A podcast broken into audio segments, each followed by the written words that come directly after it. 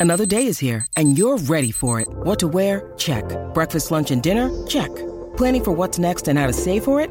That's where Bank of America can help. For your financial to-dos, Bank of America has experts ready to help get you closer to your goals. Get started at one of our local financial centers or 24-7 in our mobile banking app. Find a location near you at bankofamerica.com slash talk to us. What would you like the power to do? Mobile banking requires downloading the app and is only available for select devices. Message and data rates may apply. Bank of America and a member FDIC.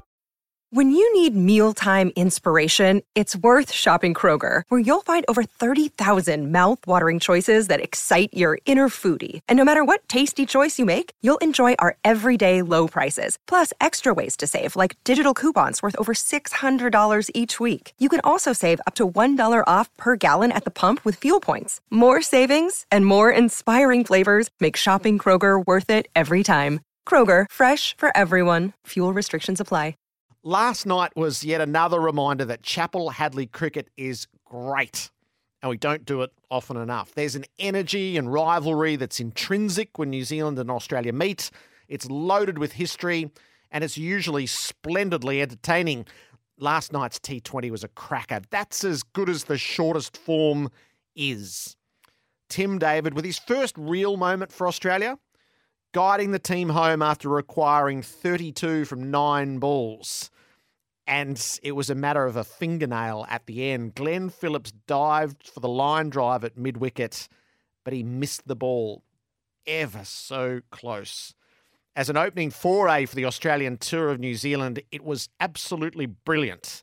And it is that reminder Chappell Hadley cricket is great. And I feel like we probably don't do it often enough. First game of the Chappell. Hadley comes down to this. The last ball. Four runs needed. Tim Southee up against Tim Davids. David hits powerfully to the onside. Into a gap at deep pocket. He's won the game. Tim David. Brilliant cameo at the end. Alongside his heroic captain Mitch Marsh, who's put on a clinic himself with seven sixes. But Tim David has come in and slammed the door on New Zealand's face that Chappell Hadley is here with a bang. Yeah, I thought we didn't bowl too bad, but you know the power they possess all the way down is, is I guess the reason why they're pretty good. But yeah, it was, it was a hell of a game of cricket, and um, we just got to reflect and move on. Firstly, it's great to be playing for it in the, in the T20s um, and across all the white ball formats now. Um, it's got such great history within our two teams, and um, obviously we've got two games to go. Eden Park's a formidable ground to play at um, and a great experience for all of our guys. So we're looking forward to getting there, and we came here to win the series. So hopefully we can do that in Auckland. Our two nations come together the morning after in the glow of thrilling cricket. Gerard Whateley in Australia, Ian Smith in New Zealand. Smithy, hello. Hello, Gerard Whateley, and uh, so looking forward to your presence in person uh, on these shores very shortly, uh, of course, for the test matches. But what a pipe opener that oh. was last night, and you know uh, we couldn't have asked for much more. Over 430 runs, so a good pitch, and the players coming to the party. And in the end, uh, as is often the case, just a touch too good for us, which is a little bit frustrating, I've got to say. Smithy, I have to ask: Is the barest possible margin now the length of Glenn Phillips' fingernails? It possibly could be. You, uh, you possibly could be right because we were thinking if anyone can stop it on our side, it'll be Glenn Phillips because he is a, a grass burner. He gets across it at a really great rate of knots. So Tim David did bring our best fielder into play. He yeah. just uh, was a little bit too good. And that, that's an interesting point because I, I look at Tim David uh, over a period of time. I watch the Big Bash, etc.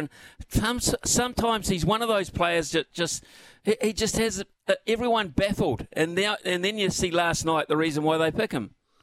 It's his first real moment for Australia. So he's been a franchise fascination, I reckon. And he was shoehorned into that Australian team at the previous T20 World Cup, and it never panned out for Australia because of what New Zealand did them in the first game.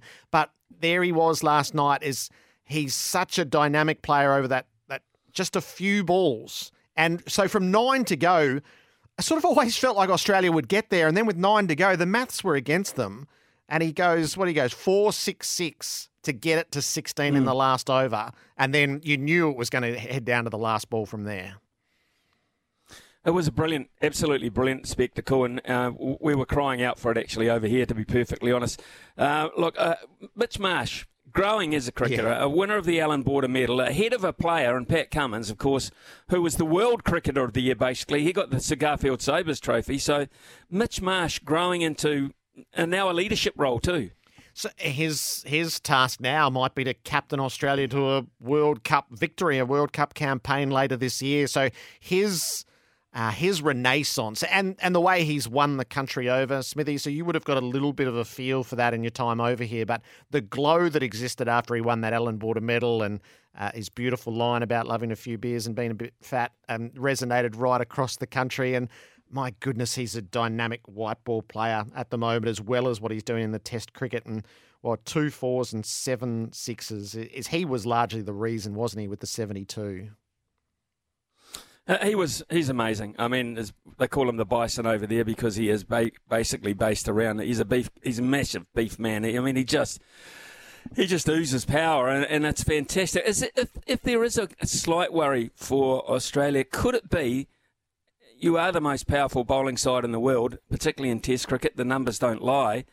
Uh, are they just conceding a wee bit more for your liking than perhaps they should? I think in yeah through those T20s against the West Indies and then yesterday or last night at the at the small ground probably is. I know it can be a batter's game at time, but I probably think Adam Zampa is the query at the moment. So three overs, none for forty-two. Um, Marsh had spoken about him being the most important player going through this campaign during the middle of the year to the West Indies and America. Uh, the, he was treated with um, he was treated with contempt on the lofted hitting, wasn't he? Mm. It, is it is uh, an interesting conundrum because, having said that, um, the World Cup in India, a lot of people said one of the reasons why um, Australia was so damn good is that Zampa became almost the go-to guy. Tell me this, Smithy. So you've lived this over a long time. Chappell Hadley cricket is absolutely brilliant. And you've been on hand in recent times. The Darren Marshalla mm. match at the World Cup is the start of the previous T20 World Cup in Sydney, where uh, New Zealand spoiled the parade as they'd played finals in recent times. Um, I feel like we don't do it often enough. It's, could this not be a yearly spectacle, Bledisloe Cup style? I think it. I think it was designed to be that way from the outset, Gerard. I think it was supposed to be an annual thing. You you host it, we host it, kind of thing. It's it's just the window, you know. I yeah. mean, it's it's just finding the opportunity to do it in elongated seasons now. I mean, next year, for instance, in Australia, as you well know, the focus will be on five Test matches against India. Uh, that is huge, absolutely massive. It would be nice to think that uh, both countries would come to an agreement on that. I, I, we've had one or two texters come in and say T20 should not be form part of the, of the Chappell Hadley mix. Uh, just leave it up to uh, one day internationals. But I like the idea. Women's cricket are doing this across the board. They're playing the Ashes. I mean, weren't the Ashes played over a number of various forms of the game? Yep. And I don't mind that. I think I don't mind it. Yeah, and I think you can tailor it to the year that you're in. So this year, T20 matters. Everyone's trying to warm up. You don't need to be playing 50 over cricket this year, but you need as much T20 cricket as you can.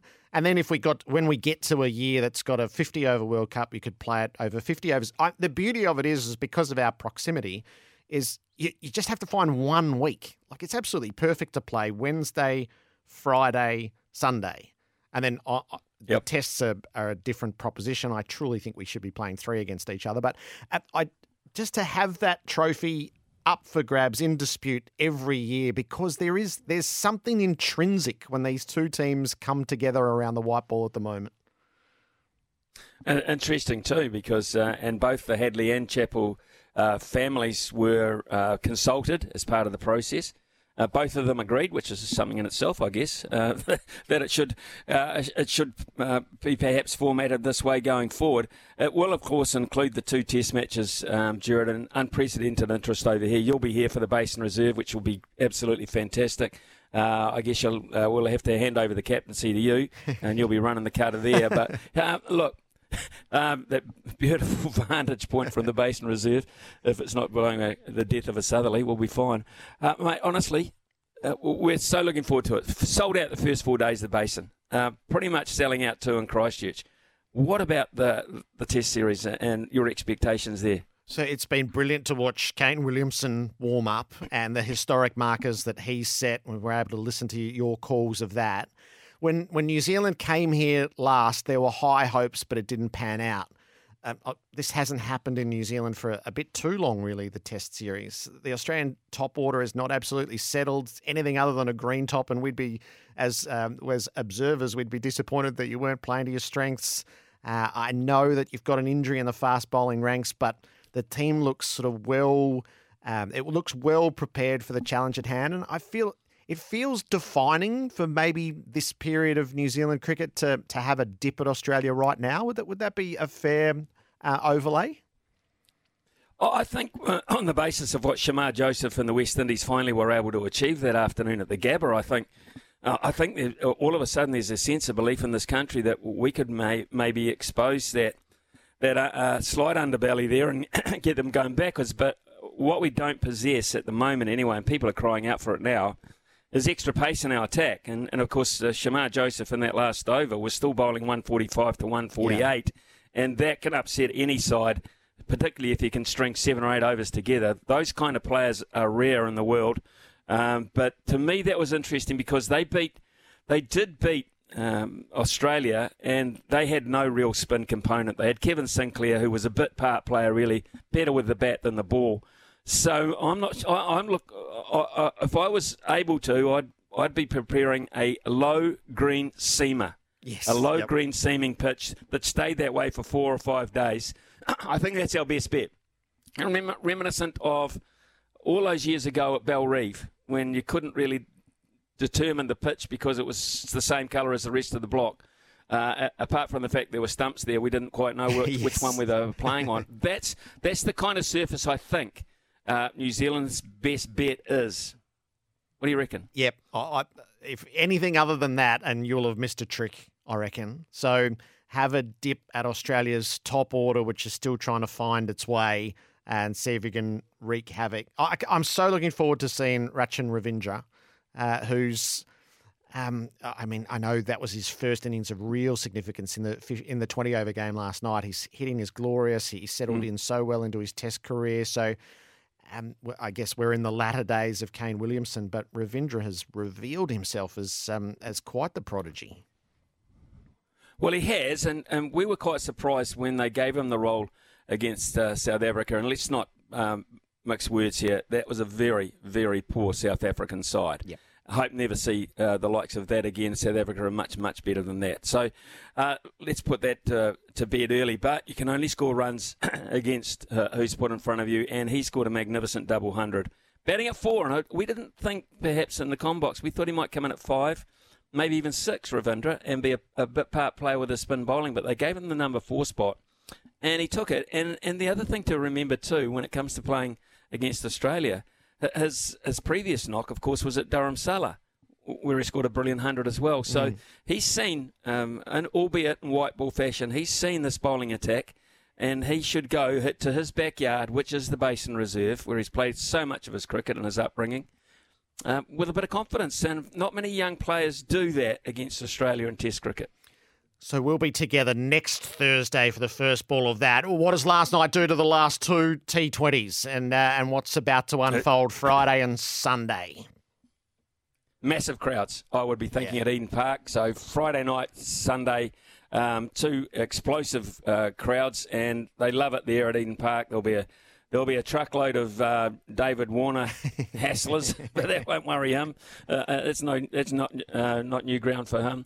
Uh, but what I'm expecting is uh, I, I still back Australia. Uh, in the market over here, Australia are pretty firm favourites, so I think it's fair to say. And um, I think this, if New Zealand can take some confidence out of that, they won't be having Williamson, they won't be having Daryl Mitchell, they won't be having Matt Henry for those two games. So if this squad can continue on, I think we'll have a couple of great encounters. The, the, surface here, generally, Gerard, is very, very good. It's a drop in surface, and we all know the boundaries are very small. Could be a hitting fest over the two nights. One week in February every year, Chappell Hadley cricket. Oh, let, us get to it, Smithy. Yep. Let's see if we can make that happen. Well, if if you can't make it happen, Gerard, with your the, the strings that you can pull, uh, it won't happen. see you next week, Smithy. Great to catch up. Can't wait. Cheers, Gerard. All the best. Ian Smith in New Zealand, Gerard Whateley in Australia. Looking back on last night, bit of Chappell Hadley cricket. It's, it's so good. The rivalry is just stitched in the history and what happened last night. I, I didn't want to be rude, but Glenn Phillips should have fielded that ball. He should have knocked that down and denied Tim David, but uh, he jumped over the top of it. It's just an Australian view.